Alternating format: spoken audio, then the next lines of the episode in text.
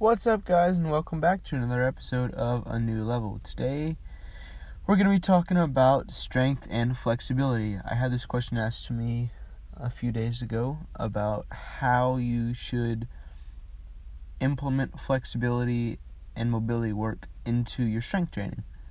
Um, as you guys probably know, I'm a huge fan of flexibility, mobility, getting your body to be able to move how it should be because I'm a gymnast, and that's what I've been pretty much raised on um, throughout my entire working out experience. And over the years, um, it's differed how I see it, um, how valuable it is, how much I need to do it, things like that. And it's always going, what I've learned um, is it's always going to be harder to get the flexibility, but whenever you have it, it's so easy to keep. But how do you get that flexibility whenever you're like strength training? Because it it can seem as it's a very big inconvenience. Um, it can seem as if you don't have time to do it, and it really doesn't help you. But the truth is, it does help you. Um, you can be able to, to go into like larger range of motions, um, which can lead to uh, a bigger stretch in the muscles, which can lead to more Um, muscle sh- like muscle growth because you're able to stretch it farther than you usually would. It can lead to more efficient lifts um, or just a more efficient movement of the body because you're not restricted because your muscles are too tight.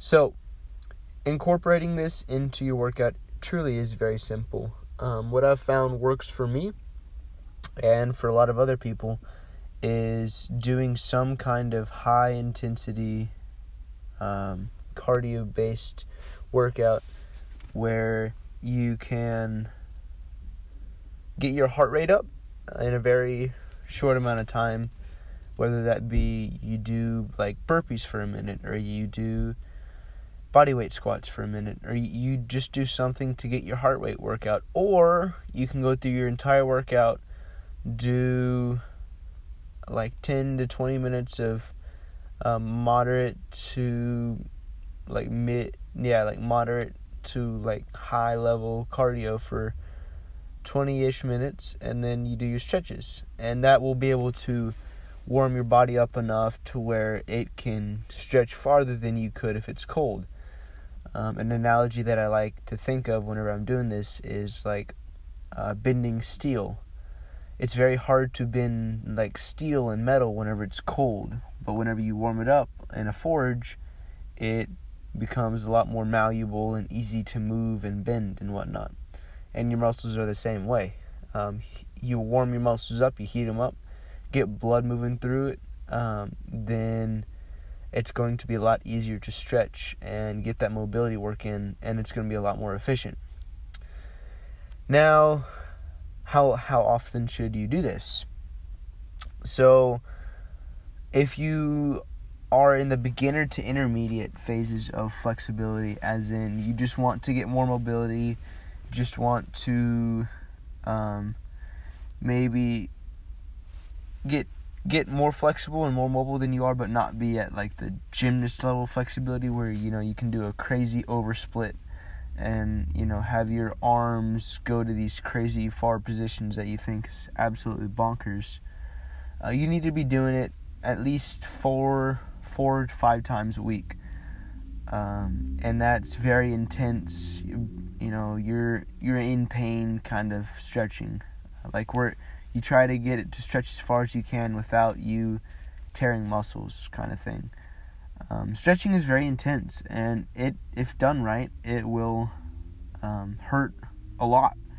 But you didn't, shouldn't do it to where you tear muscles. That's one thing you do need to be aware of, which is why you warm up. But let's say you already have that mobility, and you just kind of want to maintain it because you realize how beneficial it is for you, uh, for lifts and efficient movement and whatnot. For me, I do two hard stretching sessions a week, and that's like pushing myself as hard as I can, you know, trying to get down into it, and my flexibility has stayed the same, and I maintained this flexibility for the past uh, six-ish months, roughly, and there's been times when I go like a week or two and I don't do anything, uh, don't do any stretching or things like that, because maybe I go out of town and then I come back and it's a little little difficult to get back in it. But you know, within one or two days um, of two really hard stretching sessions, and then kind of just stretch here and there and touch your toes kind of thing, um, I'm back to back to where I was. So it's a lot easier to maintain flexibility than it is to get flexibility. So just be aware of that whenever you're um, trying to get more mobile and have better and more efficient movements in your body whenever you're doing this. Um, so what are some good stretches that you can do to get more mobile? Um, generally, I'm, I'm going to break this down into upper body and break this down into lower body. Um, generally, what I found the most efficient stretch for me for um, like hip mobility would be the pigeon stretch, or um, doing a bodyweight squat and just squat down as low as you possibly can go and just completely relax in it and just kind of sit at the bottom for like a minute or two. That'll um, that I've he- that I've realized has helped me um, to be able to squat lower whenever I, I got weight on my back, and it's also kind of helped my ankle mobility increase, um, my hip mobility, and then I've always had bad knees, so it's kind of helped with my knee um, with that extreme ranges um, of uh, flexion. Um, for ankles, generally, um, like standing up and touching your toes and trying to put your palms on the ground, that is usually a really safe one that you can do. That'll work your calves and hamstrings, stretch those out really well.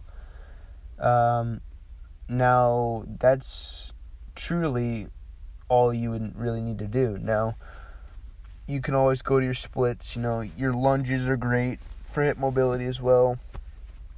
Um, but for the average person, you don't need to do, you know, your split work, because you're you're you're not trying to be a gymnast, and so you don't need to be that stupid flexible um, like gymnasts are. Now, for the upper body, it's a little bit more muscles, a little bit uh, more work to do, but it's still just as important. Um, generally, for shoulders and lats, I like to do dead hangs, um, and you can do it just by hanging in like a normal grip, um, switching your hands where your palms are facing your your face, and then hanging down will also help kind of stretch your wrists out and stretch your lats a whole bunch and kind of get your shoulders nice and loose. Um, a wall bicep stretch, where like you put your hand on a wall and put your thumb or your um, thumb kind of facing up and then turning your body away from the wall, that'll stretch your bicep. If you turn your thumb down and do the same thing, that'll stretch your chest out. Um, for lower back, uh, the good old-fashioned seal stretch works phenomenally. Um, And then cat-cows work, where you kind of get on all fours, arch your back, and then round and hollow your back a whole bunch to get uh, spine mobility. That works great as well.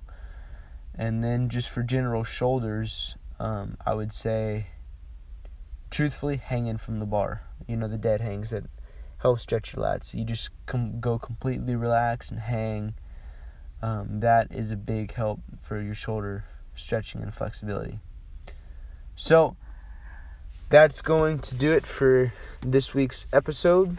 Um, I hope you gained some knowledge out of this and hope you can apply it to your everyday life. Once again, if you made it this far, I appreciate you listening uh, to this podcast. It means the world. Uh, I have a special opportunity for you guys that are listening, if you made it this far. Um, if you go to my website at uh, w w w dot next level dot fitness. Um, you can be one of the first few to um, become one of my clients and get thirty days of free personal training. All you got to do is click the link and sign up, and I will get back to you and start scheduling your very own um, one month uh, personal training program that's specified around what you want to achieve. So if you're interested, go ahead and head over there. And thank you guys so much for listening once again. Uh, it means the world to me that you took time out of your day to listen to the podcast. And with that being said, I'll see you guys next week.